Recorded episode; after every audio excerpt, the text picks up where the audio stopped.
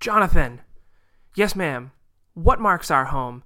Ma'am, we live next to a birch tree with four red X's, exactly 50 paces from a maple with a skull carved into its bark, and across from a double trunked oak that looks like reindeer antlers.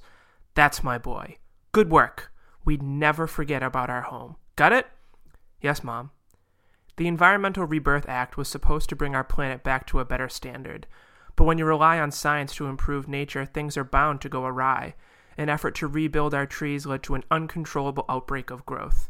Now our entire planet was covered in trees, one place indistinguishable from another. Mom and I laid down as day turned to night, and she said the same thing to me that she does at this time every day. Jonathan, you know the rules. You stay put, you stay quiet, and you fall asleep. That's how we stay safe. When you wake up, I'll be next to you, ready for breakfast. Yes, Mom. I love you. Love you too, Mom. Mom disappeared into the night, and I disappeared into sleep. What was that? Footsteps. They sounded much closer than normal. Most folks knew to stay away from each other's properties, but this was different.